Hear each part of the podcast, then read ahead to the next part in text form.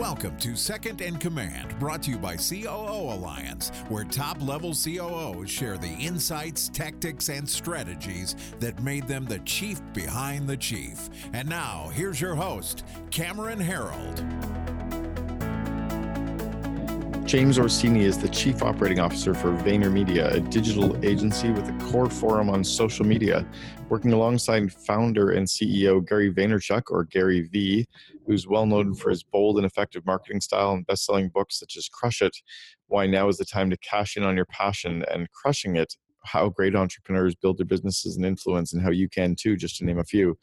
Um, prior to working for VaynerMedia, James was the CEO and member of the board of directors of SITO Mobile He's also an executive VP and director of finance and operations for Saatchi and Saatchi in New York.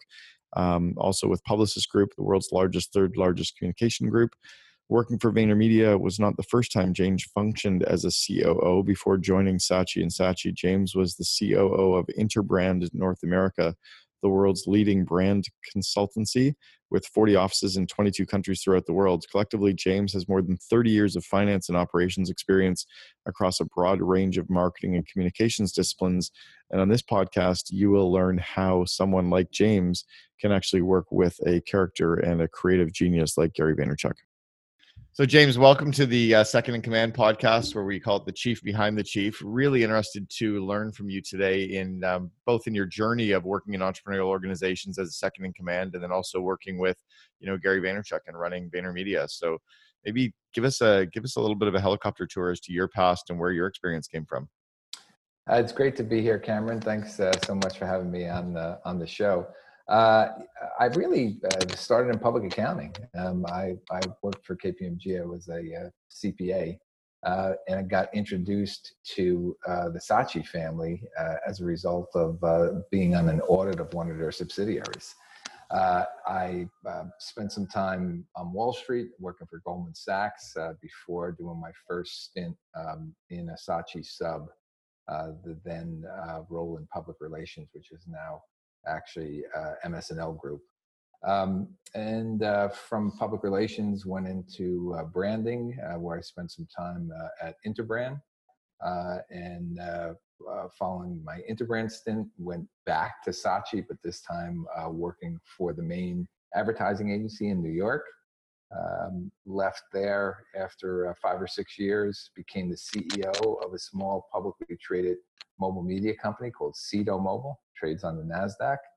Uh, and then found my way here into the hallways of VaynerMedia, uh, working with Gary. So it's been uh, it's been a great uh, 30, uh, 30 years of uh, bobbing and weaving, 25 of which has been spent in the overall marketing and advertising space. And there's and you also bring the financial aspects in as well. So is is the finance area fall under your purview in, in a COO or no?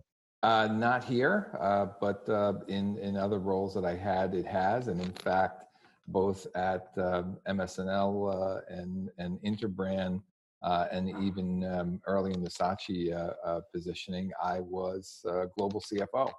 So um, at at my peak, I was overseeing 31 offices in 26 countries, um, both in the um, in the PR side and then on the on the Interbrand side.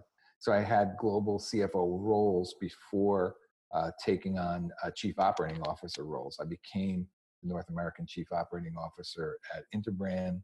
Um, I was hired to be uh, executive vice president, director of finance and operations at Saatchi.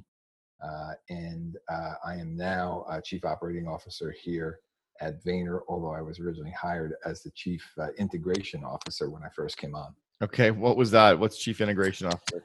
I think that was interesting because uh, you know Gary said uh, when he hired me, "Look, I think I need somebody like you to help uh, execute on the vision. I want to be a 500 million dollar independent, integrated international communications company. Mm. can can you help me uh, build that empire?" Uh, and I said, "Yes, I can." And he said, "Okay, great. When I'm going to give you a title that's that's uh, uh, amorphous and loose enough to have you play in any space that I need you to play in. So you're going to be the chief integration officer. Uh, his his brother AJ, his younger brother AJ, at the time was the chief operating officer. Right. Um, so he held that role, and and then after I was here about 15 months, um, AJ had a very uh, public uh, departure. Uh, he announced that he had had some Crohn's disease and, and uh, that that uh, was, was really instigated through through high stress levels. Uh, he, he said, look, this is a big company now. I don't really want to run a big company, so I'm going to go off and do something else, and uh, you'll become the chief operating officer. Uh, so that's how I stepped into the role here. So two two big transition points. One with you know obviously clearly his his brother COO leaving with Crohn's, and then secondly like you coming into um, you know coming in as a COO is tough in the first place, but coming in when when a brother is leaving how did that transition go? And also what's the current scope in terms of, of let's even say like the number of employees divisions? Kind of give us a bit of a picture of what VaynerMedia looks like. Yeah so when i when i came on a little over uh, uh, three and a half years ago it was about 42 million in revenue uh, a little under 400 employees and uh, um, uh, three or four uh, locations that we were operating out of uh, we'll uh, um, uh, get around 150 million this year. We'll uh, eclipse 800 employees uh, across uh, six operating locations now. Wild, and pe- like people just literally think it's Gary running around on the streets and you know doing his shtick. So, um, let's give us a glimpse maybe as to um, you know what, what, are some of the strengths of, of VaynerMedia as itself. Well, I could I could tell you Gary is an operating CEO, so um, he's a you know he's a special uh, uh, a special executive that uh, he, he's a strategist, he's creative, but he but he is an operating CEO as well. So I assure you, it's more than uh, than Gary running around the streets doing his thing. Uh, and he is involved in this business, although he has his hands in in so many other businesses now, just like the Vayner Sports that he is uh, doing with AJ, uh, which is something totally uh, outside of uh, what we are now calling the Vayner X remit. So, so we've actually uh, put together a, uh, a holding company type model here um, that mm. uh, that allows us to, uh, you know, do a better version of what you see in the industry. Okay, interesting. Okay, so we're back. Um, so so tell me, James, when when you came in then as COO, um, what were the you know they typically talk about the first ninety days, first hundred days of somebody coming in as a senior executive. What was your first ninety days like coming into the organization? What did you focus on, and um, you know what would you have changed if you were to be able to go back now? Would you have done anything differently in the first ninety? Uh, I think it was really interesting because Gary said, when you come in, James, I want you to breathe. I want you to just observe uh, the culture. I want you to understand how it is that we operate here at Vayner um, before really uh, making uh, decisions or, or um, advising on uh, protocols and things like that. So just get a feel for, for how we operate. Uh, and literally the terminology was breathe. So um, I think that was uh, that was really great for me um, in uh, in understanding the culture that he built. You know, what, what's unique is he's not an ad guy. So, um, and he never really set out to build an advertising firm. It just kind of happened, you know? So, um, yeah. so that's, that's both a blessing and a curse because the blessing is um, he doesn't come encumbered with 150 year uh, industry uh, baggage. um, uh, but then that also comes with the um, uh, loose structure of, you know, here is the way things are done when you're dealing with a Fortune 100 client base. So, um, uh, you know, I think it was okay. How do we take what is so special about what it is that he's created, and um, and help it live in an ecosystem that uh, you know uh, uh permeates structure and and um, uh, and guardrails, right? Mm-hmm. Um, it's it's the racehorse that we want to make uh, run on the plains, uh, you know, of uh, of Texas rather than be totally fenced in in somebody's yard. So are, are you focused on the systems side of the business right now, or the people? Is it strategy? Where do you tend to, um, to focus? Um, I actually go wherever uh, Gary needs me to go. So um, because I've, I've, I've, played so many uh, uh, chief roles in my past, uh, you know, CFO, COO, CEO, CIO, I've been a chief administrative officer. Um, I've seen a lot of different things. Uh, and I know how um, departments interact so, um, uh, do I help advise on systems? I do. Uh, do I help advise on uh, structure and process? I am. and I can. Uh, do I help him find the right uh, um, key individuals and hires that build out his leadership team? I have. Um, uh, can I help him with infrastructure, um, office operations? You know, um, um, I was actively involved early on in, in the uh, opening of the office in Chattanooga, uh, in the original stake in London. Um, I helped with his first big acquisition of PureWow, which has now created the digital publishing division under the gallery. Um, uh, you know, I've uh, I've roles in uh, his uh, uh, facilities build out structures, um, whether it was here at Hudson Yards or our 40,000 plus square foot studio in Long Island City. So um, I go where he needs me to go. It's interesting. Tell, tell, me a little bit about the acquisition. What did you guys learn doing your first acquisition? Well, I think it was kind of interesting um, because uh, I've been part of companies that have had uh, uh, big and explosive growth, but that was mainly through acquisition. Been part of a company that has grown organically, like Gary's.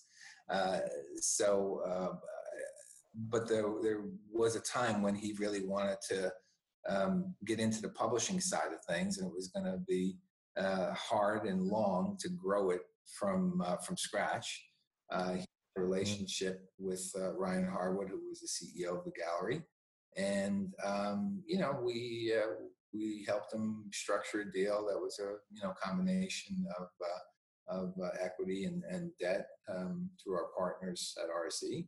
Uh, and um, you know went through the process due diligence acquisition uh, and then the integration it's interesting one of the one of the core areas that i work with ceos on globally is is an area of, of vivid vision and trying to get the ceo to almost extract from their mind a four or five page written description of what their company looks like three years in the future. How do you stay in alignment with Gary's vision for the organization and how do you help shape that? Yeah, so what you described is more traditional. Uh, that's not the way it's going to work with Gary, you know, because he has a finger on the pulse for for culture and society, uh, and he goes where the attention is, mm. which has us pivoting so, so while he makes his decisions for the long term, um, we we move quickly uh, often. Uh, he's not afraid to make a mistake. He's not afraid to blow something up and do it again. He's not afraid to double down on an area that he believes is the future. So, um, uh, so that has you operating a lot less structured. You know, uh, the the formal business plan that we're typically used to um, to execute against is simply not here. So, so the more I spend time with him, the more I get an understanding of what it is that he's trying to accomplish, and then I work hard to make sure that we uh, uh, fuel that vision rather than choke that vision in our own hallways. So he really is focused on riding the the, the, the trend or the emerging trend, and and then um, you know driving the revenue or, or deriving revenue from that. Yeah, right. Exactly right. Yep. That's why you know he talks about marketing in the year that you live. And, you know, and yeah. recognizing where the attention is, and more importantly, how does he capitalize on the attention when it hasn't been priced as such yet because he's the first guy in. Oh, interesting. Okay, it makes a lot of sense. I, I, talked to a CEO in India, and he said Americans try to invent a product and sell it to people who don't need it, and we just sell whatever people want to buy. Yeah, and that's what Gary is. So Gary understands. He takes the time to really understand the consumer first, and he's not hmm. afraid mm. to tell the client that it's not going to work. What you're asking me to do will not work because I could back it up with these facts. I'm listening to them. My ears on the ground. Um, you know, I know what they're saying. I know how they're consuming, and and you're not positioned correctly for that consumption. And I think that's why we've been so successful because we we've been uh, a refreshing um, um, uh, alternative um, in the marketing landscape. But uh, you know, we're we're seeing it's it's more sort of. I saw the term used the other day, and I love it. Uh, um, advertainment. So it's nation of advertisement and entertainment coming together. And I think sure. that's what you'll notice in Gary's world, right? He's first and foremost a media property himself. Yeah. Which then gives him But the he- liberty to do so much. Well, it, it, you- you're right. He definitely does have his pulse on what's happening. So, how do you then get all of the employees? You mentioned culture. How do you get all the employees to have that either the same vision or be able to adopt and adapt quickly? How do you get them to be able to be really comfortable with pivoting and, um, and I guess being so entrepreneurial when you are a big company? Um, well, we start with the, you absolutely have to be comfortable in change. Uh, Gary is most comfortable in change. So, you know, Mm. just change things up. Um, and that may, that may include moving people around, changing a desk, moving you to a different floor. Um, he is most comfortable in change. He doesn't, uh, uh, you know, doesn't like when, when uh, the people get too angry. Uh, we take that we care for our employees. We, we, um, our biggest department that, here that's uh, non-billable is our human resource department, right? Because that's what he matters most to him. He's going to over-index on that. Um, he uh, he runs what what he calls the Honey Empire, um, uh, filled with empathy, uh, and he he takes the time to to understand what it is that people um, uh, want to do, and it's okay if you only do it here two years as long as he knows that. You know what I mean? Um, he's totally transparent with his employees, and uh, that results in a um, uh, extremely low voluntary turnover rate when compared to you know industries in excess of probably 27, 28 percent. Sure.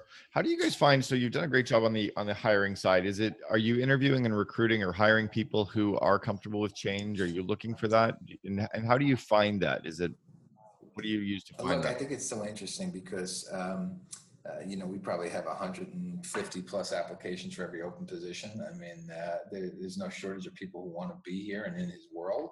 And sometimes it starts with just a following. You know, his his Gary V persona attracts a lot of attention. Has a lot of people who uh, who are willing to just uh, you know want to play a part in that world. And his world is so vast, right? Even beyond the VaynerX stuff, he's involved in so many different things um, uh, whether it's the wine library, whether it's you know the, the book, the speaking tours, now sneakers, the uh, the Vayner Sports. Um, you know, he's working on the secret wine project. So it just goes on and on and on.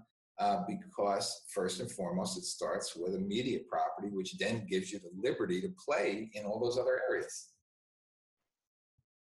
Okay, so it gets you to play in the other areas. How do you how do you then attract the? Um, do you work with many outsourced companies, or are most of your employees in house? No, um, our employees are in-house. We don't, we, we don't typically use outside recruiters. Uh, it's a lot of word of mouth. It's a lot of referrals.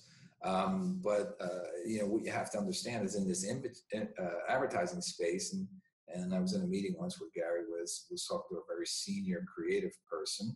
Uh, and he was saying, uh, okay, so, so maybe some of the top award-winning creatives that you might see at uh, you know at Droga Five or DDB or Saatchi, you know, um, uh, don't know of me, and I'll have to work hard to get them here.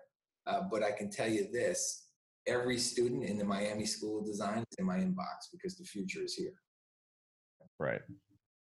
So, so in, you said in the first uh, couple of years, I guess, when you were there, you started to help him recruit and build out the senior team. Mhm. Talk to me, talk to me about that and, and what it was like building out a senior team and bringing them into such an entrepreneurial space. I think that's what's really interesting. Um, is uh, you know even myself, I didn't know Gary. Um, I his brother AJ. I sat next to him at a basketball game nine years ago, uh, and Mhm. and when I left SITO uh, Mobile, I was just calling AJ to tell him I was going to be getting back into the big advertising space, and you know I'll see I'll see you bouncing around New York City. And then uh, AJ was like, "Hey James, you ever meet my brother Gary?" And I said, "No." And he said, "Did you ever hear of my brother Gary?" And I said, "No." And he's like, "Well, you know, you should meet him." So, um, Hmm. and that's how it starts. Uh, you know, uh, understand once I understand the vision and what it is that he's trying to accomplish. Um, you know, he'll he he kind of knows what it is that he wants. We just hired a new chief production officer. We hired uh, a chief uh, client officer.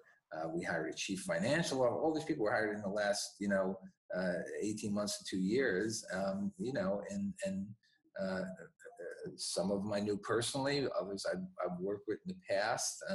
Uh, uh, and and some I was just part of a team uh, that uh, you know conducted interviews and said, "Yep, they they might be right." So uh, you know that was that was part of the maturation process of the VaynerX holding company was building out a leadership team that can help scale him on various fronts. So I told you he was an operating CEO, and I helped scale him on the mm-hmm. side. But he's a, he's a strategic, strategic CEO, and we now have a chief strategy officer, and he's a creative CEO, and we have a, a chief uh, creative officer. He produces more content than any human that I know, and now we have a chief production officer. He's a media property, but we have a chief media officer. So um, you know, this is this is how do we scale him? And how do you how do you run in terms of a, a, meeting pulse? You know, meeting rhythms. What what are the core meetings that you use, or do you avoid them? Um, you know, how do you guys? Oh, I think it's really interesting. Like uh, the meetings are 15 minutes because you know Gary believes like, look, if I if I give you an hour, you're going to fill it up with an hour's worth of shit. If I give you 15 minutes, you, you're going to get to the point, and we're going to move on. So uh, I mean, that was really in an industry that prides itself on meeting after meeting after meeting it was refreshing to, to come into Gary's world and and really you know recognize that the um, the the essence of the meeting is not the time but the point that you're trying to get across now how do you get that elevator pitch down how do you get that uh, uh you know what is the monarch notes of the novel um, so uh, I think that's that's really been refreshing for somebody like me um, in fact, I had somebody ping my calendar uh, just last week. They're a new employee. They put an hour in the calendar and click yes. I'm like, look, I think this is at best a 30 minute meeting, even though it's got outside people in. So adjust it and then I'll click yes that I'll attend it.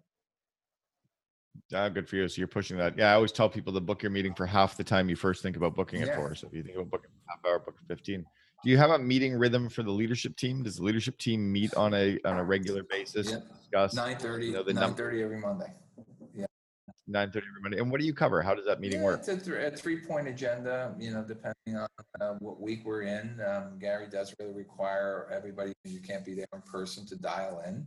Uh, you know, we're we're handling um, um, issues today. We went over a, a, a new business list. Uh, you know, we, we got a feel for uh, contribution margins by client from a profitability standpoint. And then Gary just got a finger on the pulse because uh, he's been away for a little bit, starting with Cannes and then the vacation, uh, yeah, finger on the pulse with culture.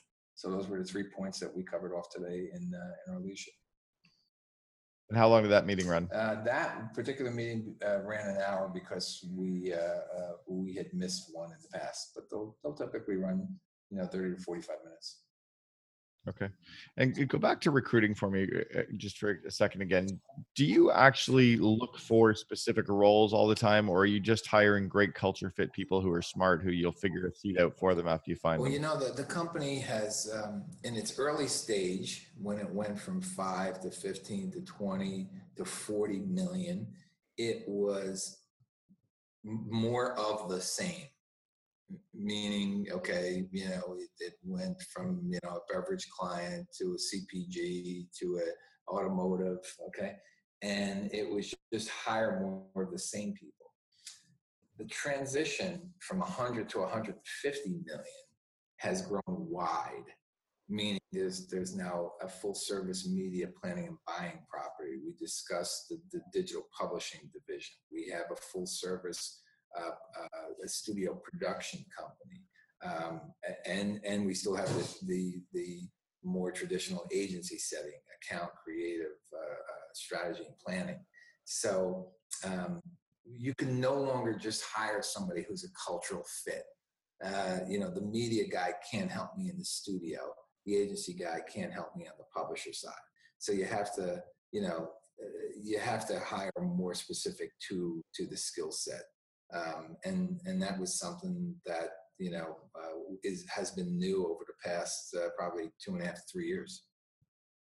Yeah, and I agree because I've always said that the, the, whole, the old adage of hire for attitude, train for skill, that'll get you seven percent growth. But if you really want the rapid growth, you have to hire for the culture fit and proven. Skills. Exactly, exactly.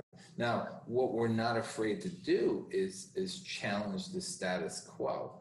So, what, what does that mean? Well, we may want a, a, strategist who has played a role at an Amazon or Google, as opposed to just here's the three agency roles that they held before. So, so it enables us to, to broaden our perspective in what it is that we place in the role. Um, but, uh, uh, you know, and I think that's what's unique here. You know, we have so many things in our hallways that you wouldn't find in a traditional agency. You know, uh, we have a, a 20 plus person e-commerce division. We have a smart products division. We have a small business division. So, uh, you know, you wouldn't typically find them in a traditional agency setting.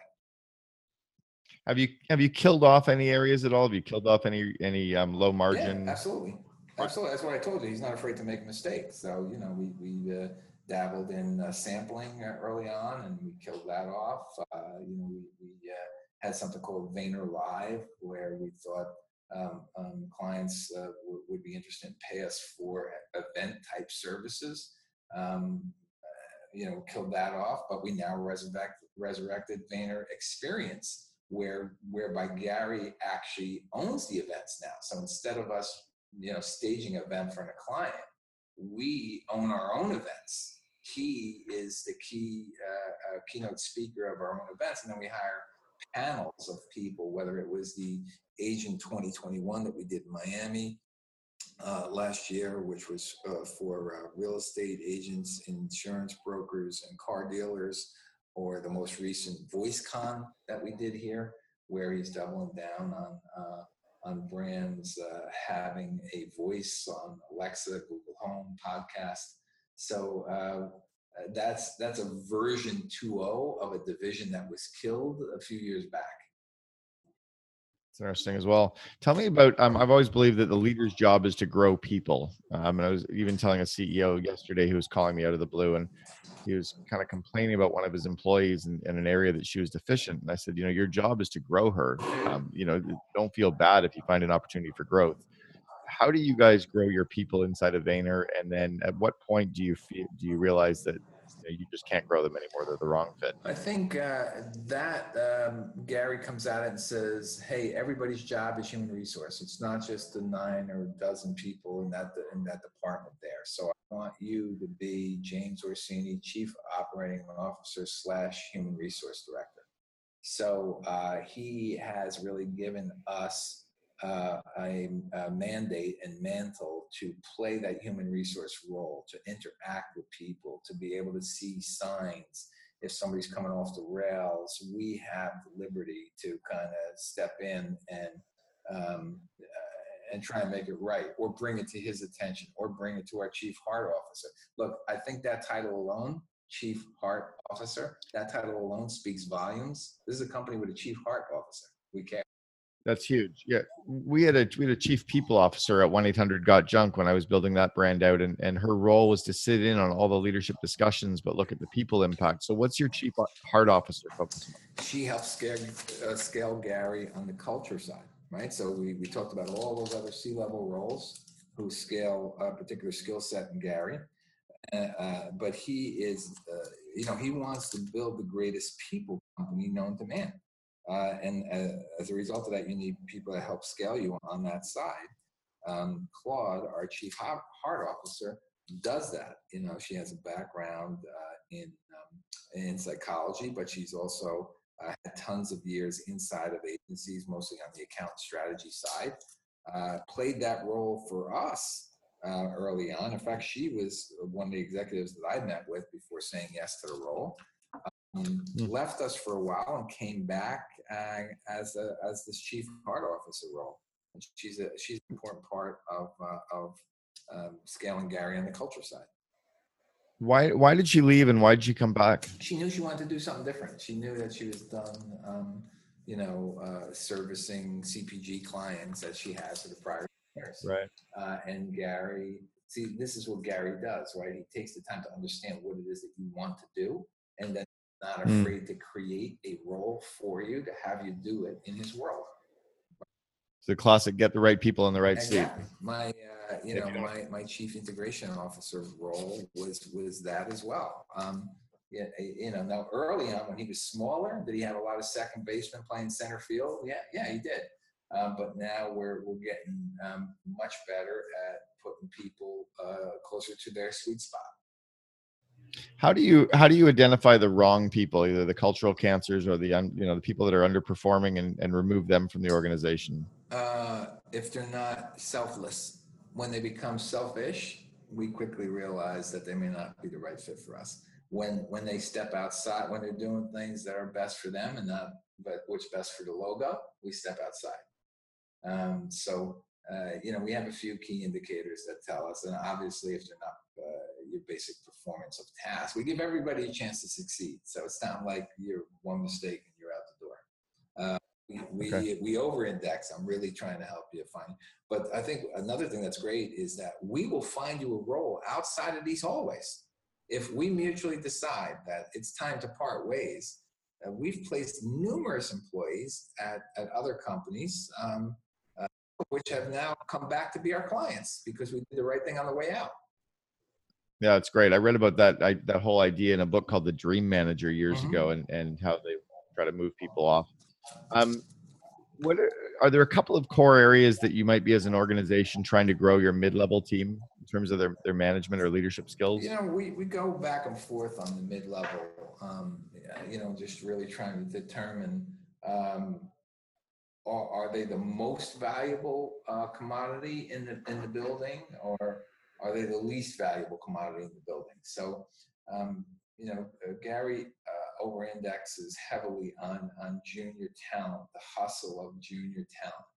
Um, and uh, that's important for us. And now the, the question is, do you, do you really uh, move to a fewer better model on the senior side and then get this young, hungry, hustling kind of talent beneath them? We're exploring that. This is over the past couple of two years, we've been taking the time to bring in some professional development, whether it's uh, you know um, uh, uh, uh presentation skills training, uh, storytelling um, initiatives, uh, you know, to to help develop that mid level um, beyond that. But you know, what you have to realize here is one year at Vayner is like seven years in the industry. Dog years here. Sure. So uh, you know, we're careful with how much we spend in a structured professional development because the way we service our client changes every six months. Right, it completely changes. Um, what was I going with the um, the people side?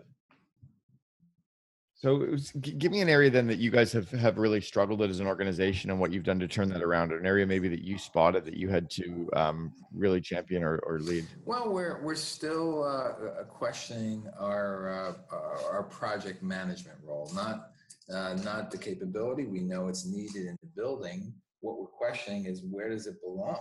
Um, does does project management at Vayner uh, belong uh, in a separate department as it had existed for, for long? Uh, does it belong rolling up into the production division as it currently resides? Does it really belong as part of account management and account services as we are debating? So, you know, we as as our business model changes. Remember where this company came from, right? It was um, micro content, a lot of pieces thrown out into the internet, you know, small bits of, of uh, creative with uh, community management or people seeing how others were engaging with it uh, and then doubling down when they see where somebody engages. Now it's fewer, better pieces of creative content with media dollars behind it. Uh, it's a different way of operating. So therefore, divisions that were were right and built in a certain way need to change uh, because the way we're servicing our clients changes. How do you how do you interact with clients? Do you spend a lot of time on site with clients? Are you working with them over video remotely? Uh, yeah, so um, so clients really love being here because they sense the energy. Um, they love taking meetings uh, here. Um, most recently, I was helping get the um, uh, Vayner Production Studios uh, back on track, a little more closely aligned with Gary's vision. So I was spending two days a week in the Long Island City uh, location. And I know uh, because I was part of the team that built it, but um, um, no other agency has what it is that we've built there. Uh, no other creative agency has that. Um, other separate production companies exist, right? Radical Media, Nice Shoes, Tool, they exist, but they're not really owned by uh, you know, a, a um, an agency to have that kind of resource. So, you know, that resource is right for probably uh, 60% of what the agency does, maybe 70%, and, you know, 30% of the time the agency will still have to go outside to get what it needs done. Um, but that a, but that studio was built in such a way that it could take direct to studio work and, and direct client relationships that fill the other 30 to 40% that's not being filled by the agency. So uh, clients love being there, love seeing what we've done there, get a real wow factor from it. Gary loves being there. So, you know, he, he's been spending more time there as well. When we talked a bit about about not outsourcing with um, search firms, do you guys use any partners or other companies to do any parts of your business for you? Absolutely. We have an enormous uh, uh, partnership uh, platform team. Think about all the platforms that we have to partner with, right? The, the, the Facebooks, the Snapchats, uh, the the uh, Instagram, Pinterest, the Googles of this world, the YouTube. You know what I mean? Uh, and, yeah. and oftentimes we become a preferred uh, vendor relationship for them because there are so few. So if you go on the Amazon, we're, we're a preferred vendor of the Alexa voice skills build. Uh, we were one of the first um, approved agencies with an API into Snapchat's advertising model. We have a wonderful working relationship with Facebook. So uh, yeah, we, we have a deep and broad um, um, partnership uh, portfolio team. How about how about remote employees? Do you work with any remote employees, or do you have most of them working out of offices? Um, we have most working out of offices. I won't say that we we don't. And uh, you know, um, look, we've become an on-demand society, right? So the days when I used to be able to go on vacation and shut things off and address it when I got back, uh, that's gone. You know, we're we're always on, right? So um, you're answering a text, you're dealing with an email, um, even from a remote vacation area. So, you know, our, our, our people can work from anywhere, um, but we don't have a work from home policy per se. And are you guys an always on company then? Yeah. yeah we, is that is that we pride ourselves on what, that, right? Because this is uh, this is why Gary sees this as you know the, the, the future of public relations, right? The, the days of I'm going to issue a press release and then, you know, I'll react to things in the morning when I get back at my desk. That's not how it goes now. You know, in social media, if somebody's doing a number on, on your brand at 2 a.m., you want somebody reacting to that and not like, okay, nine o'clock the next morning, let's get to that. So that's got to be a huge cultural norm that you you actually hire for. Then I mean, anybody. Absolutely, that's why the average age of our employees twenty seven, right? Well, and it's inter- it's interesting that you've got that kind of heart centered um, approach, and that you care so much about culture, and yet at the same time you can build that always on you know organization. So it's a, it's got to be a delicate balance because so many organizations in the media try to talk about you know the five hour work day. Yeah, it's um, it's not a delicate balance when you realize that that's how society operates Okay, we are always on. Uh, so, so that's why Gary says he observes society. Okay, it's hard if you're going to try and make somebody something that they're not. It's very easy when you're just fitting. Why is it so collaborative here? Because these guys are used to collaborating in a college environment, right? They work four and five people together. Okay, they're not worried about anybody stealing their idea or who gets credit for it. So, you right. know, people ask me when they walk into Hudson Yard, well, why does it feel so different here? Why is this corporate environment feel different. I saw there's four or five offices and 600 people shared a views. You know, if this was down in one of the other companies that I worked for, you know, all the big wigs would have all the corner offices and all the, and everybody else would sit in the dark center hole. Uh, that's not the way it is here. This is a this is an open floor plan, not because they came from an office, but because they don't know any other way of working anyway. Right, and and is it an open floor plan even for the senior executives as well? I love that. Absolutely. So what what are your favorite technology tools that you guys are using internally then for Vayner? Um, uh, so we're currently using uh, a Slack as a communications tool that, that we use. Um, I've been uh, uh working with my studio people using the Marco Polo app. Um, yeah. It's, uh, you know, it's worked really well for me when because I told you I'm only there two days a week. So when I'm not there the other three and I need to feel face to face, it's how I keep in touch with the people that run my London office, my Chattanooga office, my LA office. It's not to say I don't visit there because I, I, will. I have three uh, trips planned yeah. in the next couple of weeks, but uh, you know, those are uh, uh, some of the things that we're really, uh, really finding useful. But you know, we're we're still um, uh, we haven't walked away from text messaging either. So uh, I think that's uh, that's pretty unique for us. And then we, you know, we follow each other on all the social platforms too. So it's great, great to see what happens, you know, on a weekend in somebody's Instagram account or um, what, what's the Twitter hack of the day. Um, so you know, I'm active on on Snapchat, Twitter, LinkedIn, and Instagram. Interesting. Yeah, it's, it's interesting because you even made a couple of comments about some of the senior team and understanding, just understanding who they were as individuals, and it's great to hear that as part of the culture. Um, I guess last last question I've got before we sign off, it, and this is just more of a, I guess, a leadership tip for any um, anyone aspiring to be in the second in command role, or even even any entrepreneur who wants to grow a great organization. What would be your strongest skill or leadership skill that you would want to pass on to somebody else? You know, Gary uh, Gary asked me. Um, uh, can you describe what you do in one sentence when, when we were having dinner during my interview? And I said, yeah, I take dreams and visions and I make them into action plans. And he's like, okay, you're hired. So um, how did I become a chief operating officer? I was sitting in a conference room with, uh, I don't know, nine, maybe 12 people at Interbrand. And the then North American president said, who in here has great ideas? And we all raised our hand. And he's like, okay, who in here can execute? And I raised my hand. He said, uh.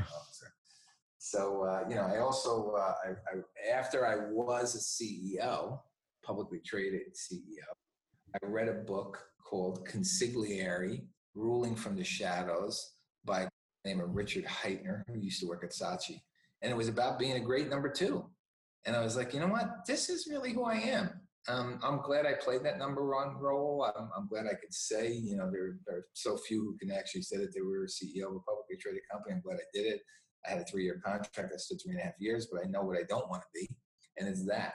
Uh, but yet, having played that role enables me to interact with Gary differently than the 800 other employees here because there's nobody else in these hallways who has played that role. So, you know, there are times where he's making a decision. I know how difficult and lonely that decision was, you know, and, and you know, I might just ping him and, and say, look, uh, don't you handle that well? And, you know, I know how hard that was or something. You know, it's a lonely position as a CEO. Yeah, it's amazing that you actually you get that. Or thank you for sharing that. I think that was when I was the the second in command for one eight hundred got junk. I I considered that my role was to make Brian the CEO iconic, mm-hmm. and my role was to play in the shadows and really be that. Um, and, and that's a huge, huge insight to to be sharing. So thank you for that. Great. So, James Orsini, thanks for being on the Second in Command podcast, and really great to hear from the chief behind the chief. Thanks, Cameron. Thanks for having me. Look forward. Oh no, appreciate it. You've been listening to Second in Command with Cameron Herold. If you enjoyed this episode, please be sure to subscribe. To learn more best practices from industry leading COOs, please visit COOalliance.com.